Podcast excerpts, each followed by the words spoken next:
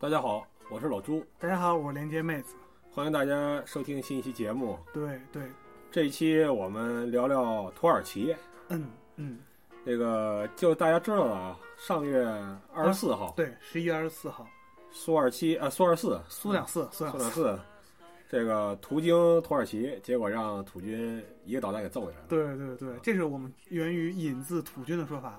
俄军的说法是，我们在叙利亚上空执行作战任务，结果不知道为什么土军揍了一下。土军说不知道为什么就揍了我们，所以这也不说明我飞机不好使。对对对，他他偷袭，他偷袭，他玩阴的啊，就好像被人揍了一下之后，就说他他偷袭我说，对，小孩打架似的。对，其实这个方面就关于这件事情，其实土军刚开始的时候消息就很乱，对吧？现在回想起来特别可笑，你在消息刚一出来说。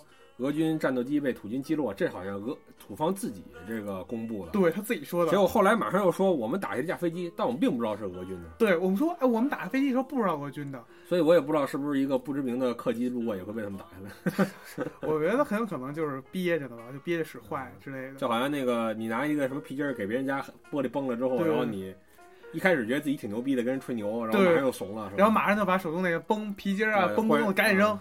忽然想到人家大人出来对，不是我干的，不是我干的，我只是好孩子。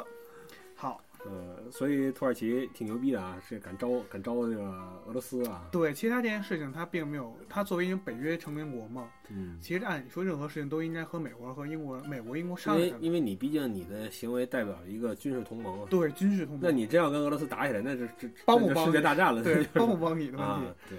所以盟国好像不太知情，美国和英国都吓一大跳，反正很多事情都是哇疯了吧？所以他这个行为可能很很突兀。对，包括后来就过一段时间嘛，好像是前一段时间吧，就土耳其进进军到侵入侵到伊拉克，嗯，这也是也很突兀。对对对，就总的来说，我感觉就是土耳其好像现在特别猖狂，你不觉得吗？坏牛牛逼！我什么想打谁想打。想打谁就打谁啊！我俄罗斯奈我如何？这普京大帝算的屌啊！对啊，我有埃尔多啊，而且确实普京好像最后没怎么着。我原本以为会有更强硬的，你们也就是制裁了一下，也是也判了一些东西吧。比如说，比如说，图俄罗斯公布了很多埃尔杜安，就是传说埃尔杜安儿子涉嫌和埃伊伊伊萨斯走私的那种照片啊、物证啊什么，全发到网上，还挺讲道理的。我们就给你玩文的，然后特别狠。然后刚这是刚出来之后。不是有什么土土库曼旅，嗯，不是土耳其说帮助他吗？土库曼旅不杀了一俄罗斯飞行员吗？对对对啊，就那个对，然后俄罗斯俄罗斯人特别温柔的使用了白磷弹这种武器，马上就马白磷弹就是使马上使用这种武器，就这种。可能有人有人不明，白白磷弹是一个联合国禁止使用的一个对非人道武器，非常不人道。就是比喻例子，比如说它粘上你的身上之后。你的身上就会起火，你必须把它，你比如说我手沾上了，我要想办法让它把我烧全身，我必须把我手得剁下来，就这样恐怖的。大家想想，白磷这个东西，如果接触过，应该知道就是它会自燃的，对，因为室室温下就会自燃。因为人身体里面就含有磷元素嘛，对对对，就所以很恐怖，所以俄罗斯人其实报复很狠，然后俄罗斯。一定是公布材料，拿白磷弹把杀了我的人给弄死之外，然后还击了一下，却说，然后把在叙利亚布置了他们最新的什么 S 四百武器，就布置了全是最新的东西，在那布置认真起来，认真起来，然后在公海上也和和土耳其玩玩啊，互相扣船，互相扣船的好游戏，还有那个什么。反正过了一个什么军舰，怎么着有那个士兵扛着火箭筒过了那个 那个伊斯坦布尔那个港，看着也挺虎的。然后还有什么？反正不快冬天了吗？就觉得真是替土耳其捏把汗。对啊，招着战斗民族。对，然后土耳俄罗斯还把土耳其的气儿好像给断了，气儿也断了。冬天了嘛，你们你们无所谓，我够狠够狠，我无所谓，你们随便随便动，反正很狠。但其实怎么说呢？土耳其和俄罗斯这两个国家一直以来是一个渊源。一个战争的渊源的，好像他俄土战争好像打了就几百年了，是吧？对对对，从好像从打了将近两百多年，打了十多次，平均不是二十年左右就一次吗？啊，差不多二十年一次，就二十年一次，就不停的打。所以大家可以想象，就是说他们两国关系实际上就是那种，呃，死对头啊，老冤家这种感觉。就比如说，就是比如说，在俄俄国有人沙皇叫叶卡捷琳娜二世女皇，在当位的时候，她的梦想就是说。我想攻下第三罗马，就是所谓的伊斯坦布尔，她就想攻下那里，但是没有成功吧。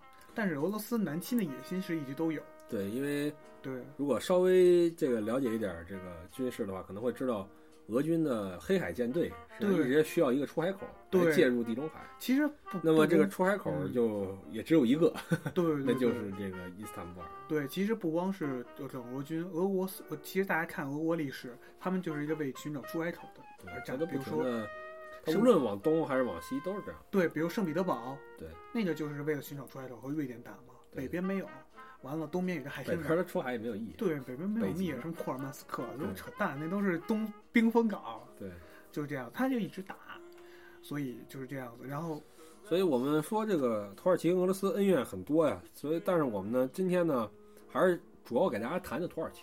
对，给啊大家讲解土耳其那就是说土耳其的历史到底是从哪儿开始呢？其实，在这方面，我们就可以扯到古代中国了。对对对，就是在“突厥”这个词，可能大家经常听到跟土耳其一起谈啊，就说有一种说法说这个啊，土耳其人啊，就是实际上就是我们古代说的突厥人。这个说法吧，实际上不准确。对哎我们必须说不准确。在这儿我们可以辟个谣，对对，就是说这个突突厥这个词呢，最早出现在中国史书是在六世纪。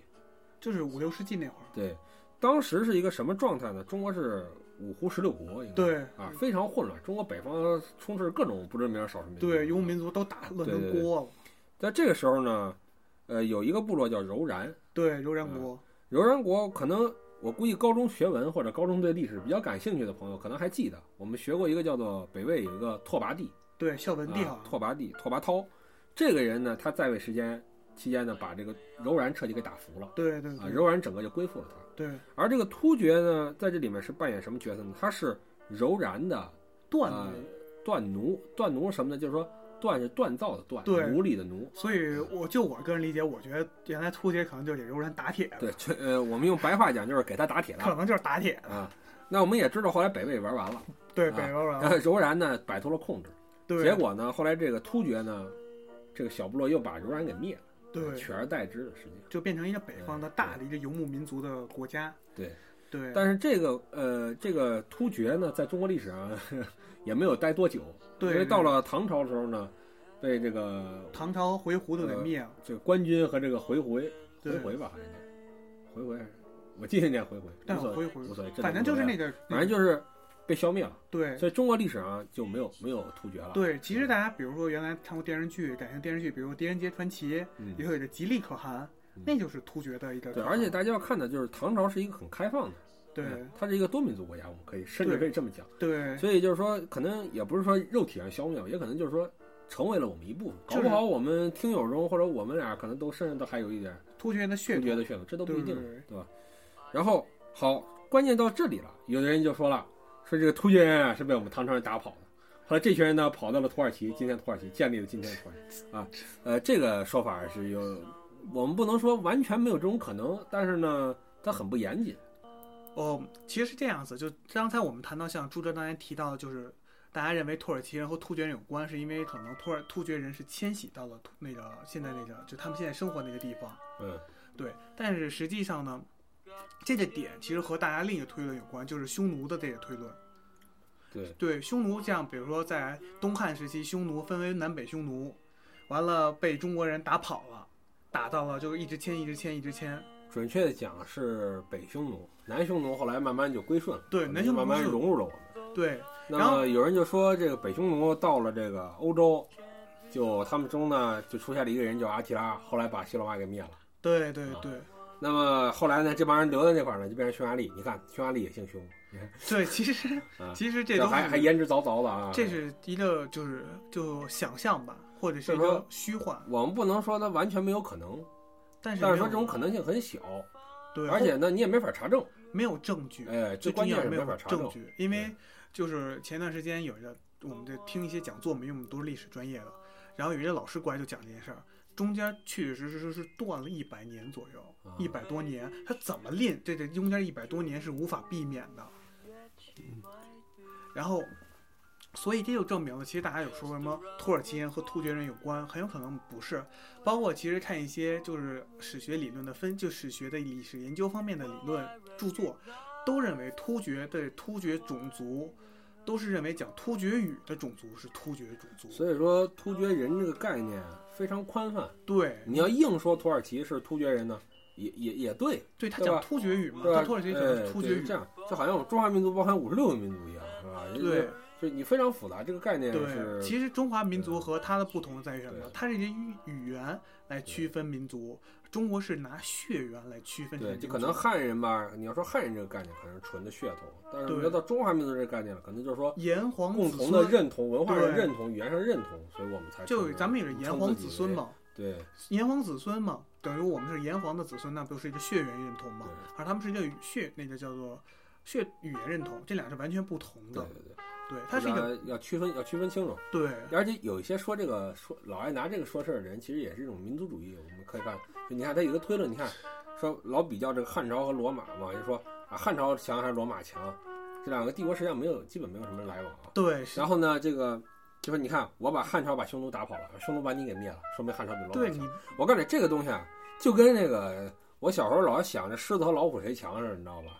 当然，狮子和老虎在现实世界中，你可以给它关到动物园里打一打。我印象中应该是老虎更强一点啊。但是呢，实际上汉朝、罗马这就没有意义。这关公战秦琼这种东西，大家没必要这么比较对啊。它这这种比较是没有意义的。所以就是这种东西，其实大家就是饭后聊天可以，但是一定要清楚这些事情是不能这么瞎这这么闲闲扯，所以我闲扯们今天就给大家辟个谣。对辟个谣。然后说回来，说回来，这个突厥人到底是怎么回事？他们就是现在土耳其就是可以认为就是比如说他们土耳其人，他们最先在历史上再次出现，就是作为蒙古西征时候的佣兵来出现。就是说，我们又把时间一下推移了好几百年，对，推到了蒙古人了。对蒙古人了。他们是作为，因为蒙古人大家也知道人数少，但他怎么关那么多城池？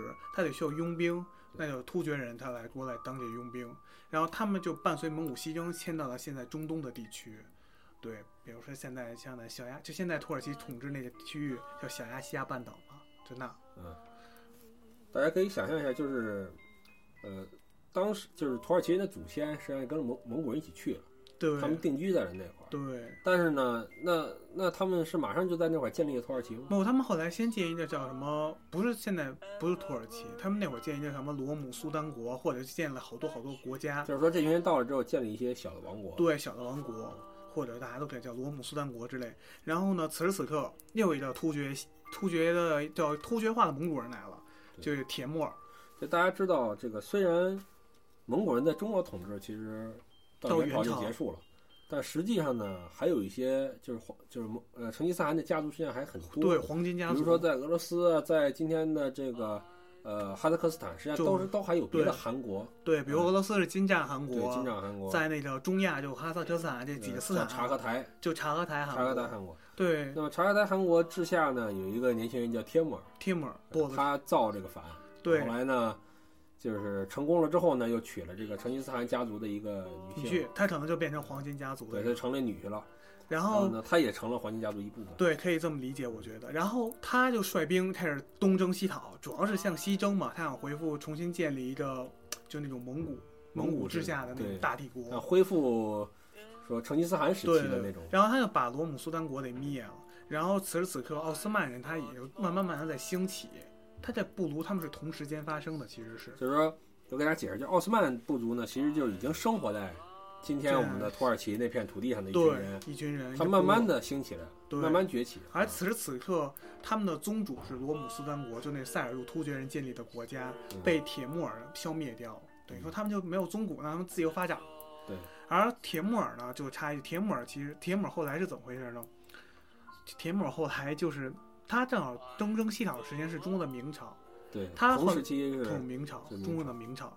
然后他后来想去征讨明朝，在路上的时候病死了，然后他的铁木尔帝国就崩土崩瓦解了。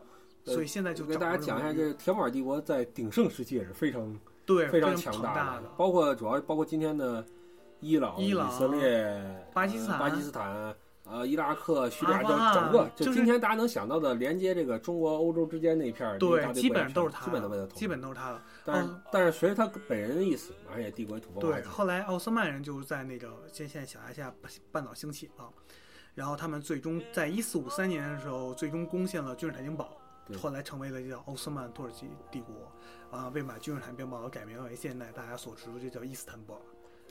对，所以大家可能知道，就是这个奥斯曼土耳其在这个历史上扮演了一个非常重要的一个对角色，因为因为我们认为一般和一种观点认为，就是说我们可能也谈过，在中世纪那一期，就一四五三年是欧洲中世纪的结束。结束，为什么呢？就是说，因为呃，当奥斯曼土耳其取代了帖木儿帝国，横亘在中国和欧洲之间，就导致一些传统的商路啊就被阻断了，对也加快了这个欧洲人去寻找新航路啊，寻找香料通往中国的这种新航路的一种一种呃渴望吧。对，有动机，对一个动机。对这个动机被加强了。对之前也有。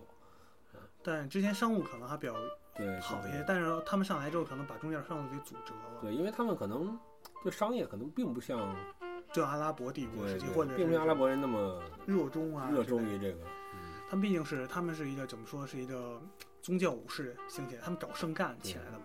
所以我们说到这个奥斯曼土耳其呢，连杰，你能给我们讲讲这个奥斯曼土耳其它最大时期疆域到什么程度？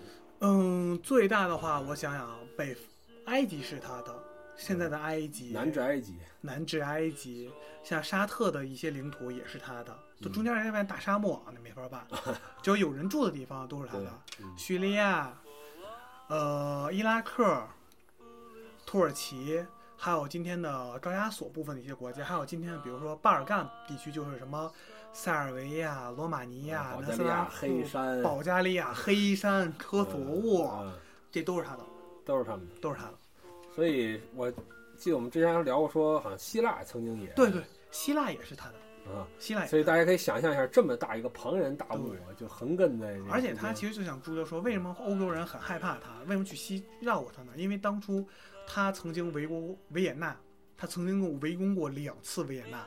所以大家想象一下，就是这个他这个势力之庞之强大可以打到维也纳，然后呢，把希腊甚至都给控制起来了。对，而土耳其的，土耳其的就是说，呃，土耳其之所以这么大疆域，而且它其实它的主要统治领土很多，其实大部分其实是在那个巴尔干地区，它其他那领土都是后来都投降了，慢慢都对。巴尔干地区的领土为它提供了它未来就将来的政治发展中很重要的一支部队，叫苏丹的叫做耶尼切里耶。耶尼切里耶是什么意思？耶尼切里耶就是就是翻译成中文叫耶尼切里耶，西语可能不土耳其语可能这么读，但是意思是怎么说呢？叫苏丹的禁卫军。这禁卫军它有什么特别的吗？禁卫军的培养方式就很特别，就是传统的禁卫军一般都选，比如说中国人的禁卫军一般都选精锐的中国人嗯，来培养，但是土耳其的禁卫军是什么？就奥斯曼禁卫军是什么？他们从小将那些巴尔干地区或他统治下的一些基督徒，他们家的小孩儿拐跑，就不是靠拐跑，就是征收走，征召走。嗯，从小培养，完了他必须好像父母还都得是基督徒，然后从小抓走培养，然后转信成伊斯兰教，这么一步一步培养，就变成一个奴隶一样的东西。然后他们是授予最，就是什么武武器装备都是最好的，而且他们是苏丹的，就奥斯曼王室的心腹的部队。所以大家可以从这里面看到一点端倪，就是这个奥斯曼土耳其它的军事制度实际上是很先进，对它的武器实际上也优于很很多情况下是优于同时期的欧洲人。对，而且他其实后来苏丹禁卫军后来过多的就参政了嘛，他们就自称为自己是奥斯曼人。啊，对对对，其实这这就是印证了一个问题，就是为什么如果真的土耳其人和突厥人有关系的话，突厥人是黄种人，这毋庸置疑。对，如果是，但是为什么现在大家看土耳其人长那么像白人？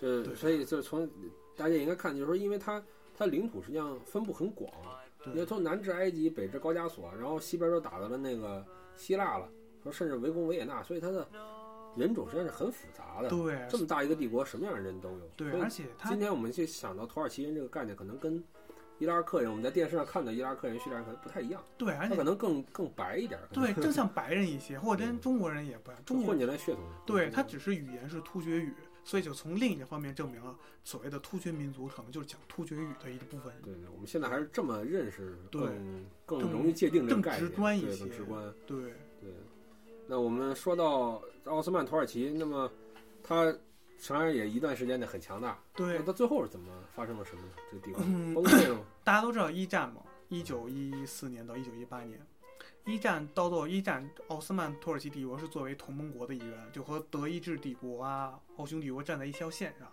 和英国、法国、美国、俄罗斯干。然后这会儿他就等打完一战之后，作为一名战败国，他其实就慢慢慢，他作为一名战败国，他的就面临着这个国家就完蛋了。嗯，然后呢？那个那个国家完蛋了，然后之后他们就，比如说像大家知道有部电影叫《阿拉伯的劳伦斯》，嗯，看过吧，老朱？听听呃听说过，但是因为太长了，一直没看。对，《阿拉伯劳伦斯》不是就讲那个在奥斯曼土耳其统治下的阿拉伯地区是如何反抗的吗？起义了吗？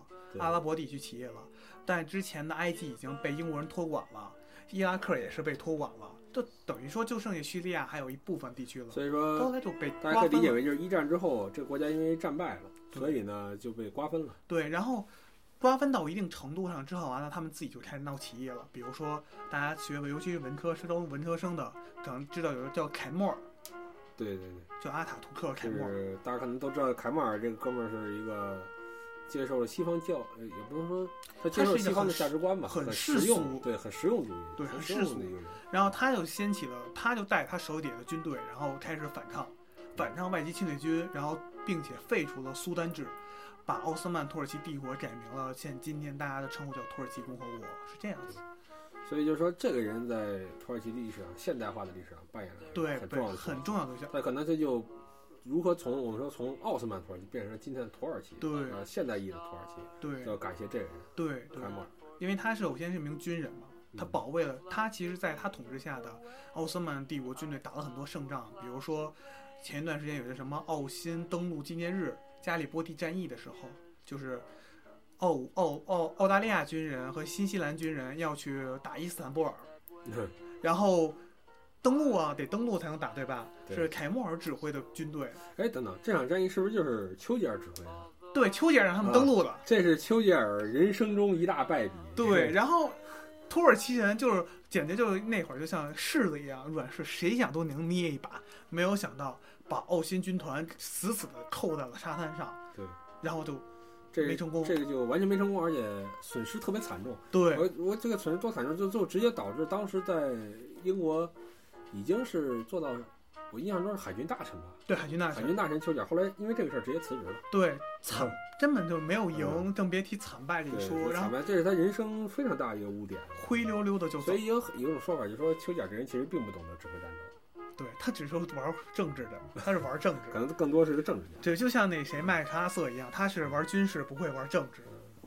然后我们谈到了他一战的崩溃，那么往后呢，我们就谈到了这个现代土耳其建立共和国。对，在土耳其共和国建立的时候，他像，因为我最近在看一本书嘛，就是关于这方面内容，就是他们一开始要强调了一个叫土耳其主义、土耳其民族这个概念。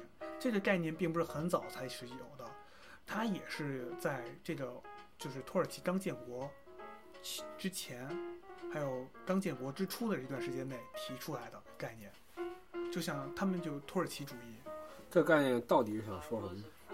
就是说居住在小亚细亚这片地区的人是土耳其人。啊，我们是一个独立的民族，我们要去，我们很优秀，我们有自己的历史，我们的自己历史很牛逼，很屌炸天，然后我们很强，我们不应该这么弱。我们要怎么变强呢？我们就应该学习西方的一些东西，逐渐变强。世俗，而且他还得所以说土耳其主义实际上我理解是是一个自身民族认同加强，对。然后呢，同时西方化、世俗化。因为以前他们并没有民族认同，以前像比如奥斯曼土耳其帝国，奥斯曼什么意思？帝国上层人称自己为奥斯曼人，他们蔑称为自己为土耳其人，土耳其人是有蔑称，称农民是土耳其人，哦是，这种就他们，我懂了，懂了。就是说，类似于就是说，当年那个帝国垮掉之后，下层人开始认同自身了，对因为我们不再是作为一个依附于奥那些奥斯曼人的。对，而因为凯末尔就出生于中下层嘛，嗯然后就这样他们就慢慢兴起来了。所以土耳其主义这民族主义概念也是近现代的概念，就像类似于中华民族这概念，它也是进化现代。所以我们可以这样理解，就是说，呃，这个可能这个民族国家的前身对很早就有了，是吧？我们甚至可以追溯到那个塞尔柱突厥，是吧？但是呢，它真正意义上呢这个土耳其民族和土耳其这个国家，这个实际概念，上是到了现代对现代慢慢慢慢形成，对是凯末尔他们才慢慢缔造的就是，在通过使用西方的史学材料，西方的一切的基本上使用西方的一切的基础上建构起来的，就是充满是一个想象的共同体。这个就是，所以是一个建构出来的。就我们很多时候看这个欧洲史，可能有些朋友感觉很困惑呀，就是说，你感觉你好像找不到那个民族主体，你找不到那个主要的线索。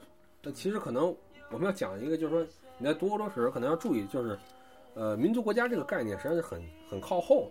对，我们中我们老拿中国的这个例子去类比西方，你会发现往往套不进去，因为我们这个民族国家比较特别，我们是民国民国之前那段时间才开始提出来，就满清灭亡，就是说我们这个我们这个国家民族国家早就出现了，但是呢，它并没有形成一个非常明确的认同。呃，对，我们只能说，这也是一种民族国家定义，但不是我们说现在现现代这种西方的民族国家定义。我们只能说是我们自己的那套。对，我们说我们说中国人不是说到了民国才有，那可能是夏朝就已经有了，但是他并没有形成明确的自身认同，就是认同我是中国人。可能我他认为我自己是，呃，比如说是中原人、华夏我是人、汉朝人，汉人、汉朝人、唐朝人，夏唐人，是一朝一代的，没有形成这个民族概念。对对。这都是这都是后来近代西方的出现的。西方呢，主要分划分民族，他们其实追根子可能就跟中国一样，追根子其实都是一个祖宗，但他们的这种民族概念是一种地域的分别，他们根据地域，比如说英国英国人、法国人、德国人，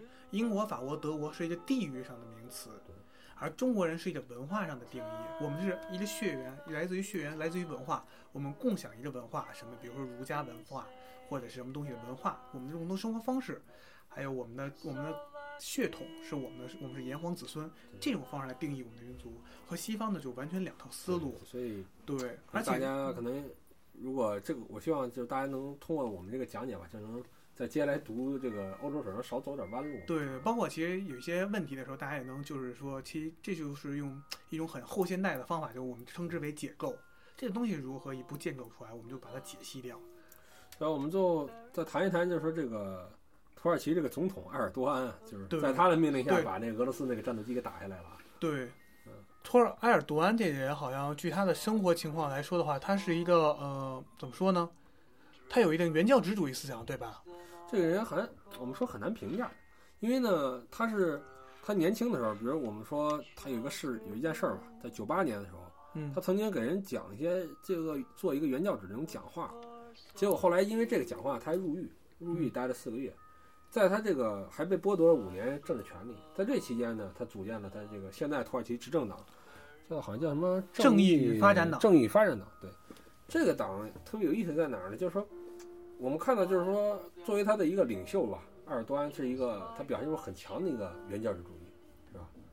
因为因为在入狱之，他因为这个事儿入狱的嘛，嗯嗯因为原教旨入狱，所以这个党我们可以看到，就是说他肯定是包含着很强烈的原教旨色彩的，毕竟他的创建者之一是这样一个人，嗯是吧所以到了后面，这个党有意思在哪儿呢？就是虽然他原教旨他这那，但是吧，他还居然成功的把土耳其从他的这个经济的低谷给救了出来。对。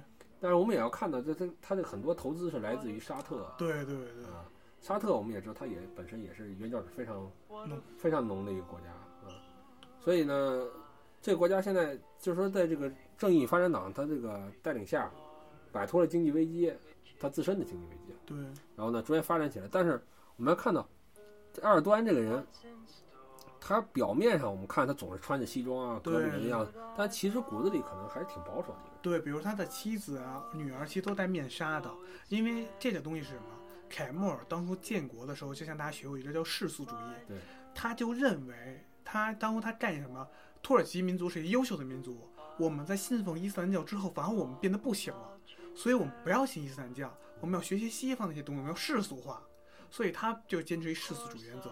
所以土耳其就是一个很世俗主义的伊斯兰国家，它虽然主体是穆斯林，所以我们今天也能看到，在这个国家的一些政策上也是很矛盾的。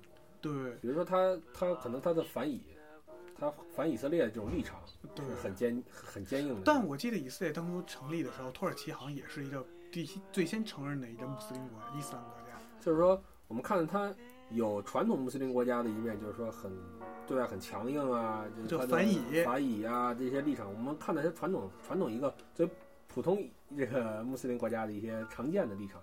但也能看到它特殊的一面，就可能是所有穆斯林国家里最亲近西方的、对最，西方化、西方化程度最深对对对，这么一个国家。他要入欧盟嘛，对对吧？他他一直渴望入欧盟，对现在还没有入，应该还是观察国。对，因为他其实也自身定义就很很很乱，而且其实那同时他现在还是还是北约的成员。对抛出这个就是说宗教层面的，就从现实来考虑的话，他可能想要在中东称霸。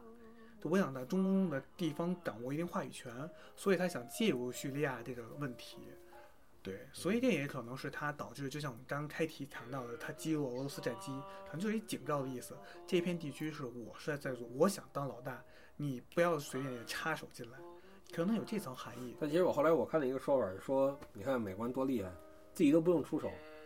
俄罗斯，你不是要你不是要在这个小亚细亚做点什么事儿吗？我自己不用动手，我直接叫我小弟土耳其打你个飞机，你也你也不能怎么样。对，你也不能，你俄罗斯你对土耳其动手，那就跟北约动手。这这代价太高了。但是怎么说呢？但是还是尽量，大家都谁都不希望把战事扩大化。这个问题肯定是，就像那个邓小平说了，和平和与发展是这个时代发 时代的主旋律，没有人想要战争。所以，我们说这个事儿，现现在来看，感觉土耳其简直在玩火，就是玩火。我感觉就是因为你看俄罗斯的很多制裁，它都是它实际上最有力的制裁也都是针对土耳其的。对对，别你他。那个这个事儿发生之后，俄罗斯也不可能制约所有北约国家，其实制裁是吧？对，他就针对你，所以你的这个事儿没得到什么特别直接。对，其实俄罗斯人也挺坏的，他刚击落飞机之后，俄罗斯人要报复嘛，嗯，就不是发了好多埃尔多安他儿子参与这个交易的石油交易的问题嘛的照片的东西。你想想，如果没有事先的准备好，他哪能那么快就发出来了？对吧？他其实一直就肯定俄罗斯情报部门他们早就知道，他们就而且所以大家现在看这个新闻啊，就是说我现在个人倾向于认为啊，就是说俄罗斯方面的话可能可信度更高一点。对对。因为这个从种种迹象表明，从埃尔多安他的反应来看，他并没有直接的抛出证据说我我跟你们这我他并没有指出俄罗斯证据是假的啊，对，他就只说啊这是造谣，这是造谣，他并没有就是说这实际上这种逃避。你并没有正面回答，你没有任何正面的证据。我指控了你，你应该解释这个证据是假的，或者对对吧？所以说，反正这个事儿可能还在发展，我们还得后续来看。对，但是现在问题大家都扯嘛，包括其实现在有黑匣的问题，就是点了好多俄罗斯在黑匣子弄开之后，想给好多国家来去看，对，但实际上没有几个国家愿意，只有中国和英国愿意。这就问题就在于，西方世界可能从这个事儿也发现了，埃尔多安可能自己就是不干净。他可能就是拿了钱了，他就是可能在里头参与，可能就是参与了，对，他甚至可能利用这个事儿来消灭自己国内的那些库尔德人，对库尔德，这这都这都是有可能，对，其实这个他自己就一点都不干净，对，这个，所以我们看到西方媒体可能在这事儿上可能都失声，啊，不说绕着说，对吧？就侧面的去谈，他不谈土耳其，他就说啊，俄罗斯你这个证据不太对啊，你这个，这就涉及到了西方媒体中的政治正确这个问题，就是说我是我可以说什么呢？我可以说 IS 不对。我可以说普京不对，但我不能说我的盟友不对。对，嗯，所以大家就是说，在接受这些信息的时候，也自己对他其实捎带着筛筛筛选一下。这个信息就是包括新闻媒体，它信息就是两边来看，批判的看，就是辩证的主义来看，就辩证一些看的时候，就是它有一个政治正确这个问题。所以大家反正这事儿还在发展，我们可能还会以后还会对，如果还有一些特别大的变化，对我们这期是从土耳其和俄罗斯冲突之中，从土耳其方谈，可能下一期我们又从俄罗斯方向来谈。嗯，对，因为这都是很有意思的，包括土耳其和俄罗斯之间的恩怨情仇很多很多，不光光是战争，也有一个交往的过程，他们也有互相的援助，这都是很有意思的点。所以说这期可能我们准备的有点仓促。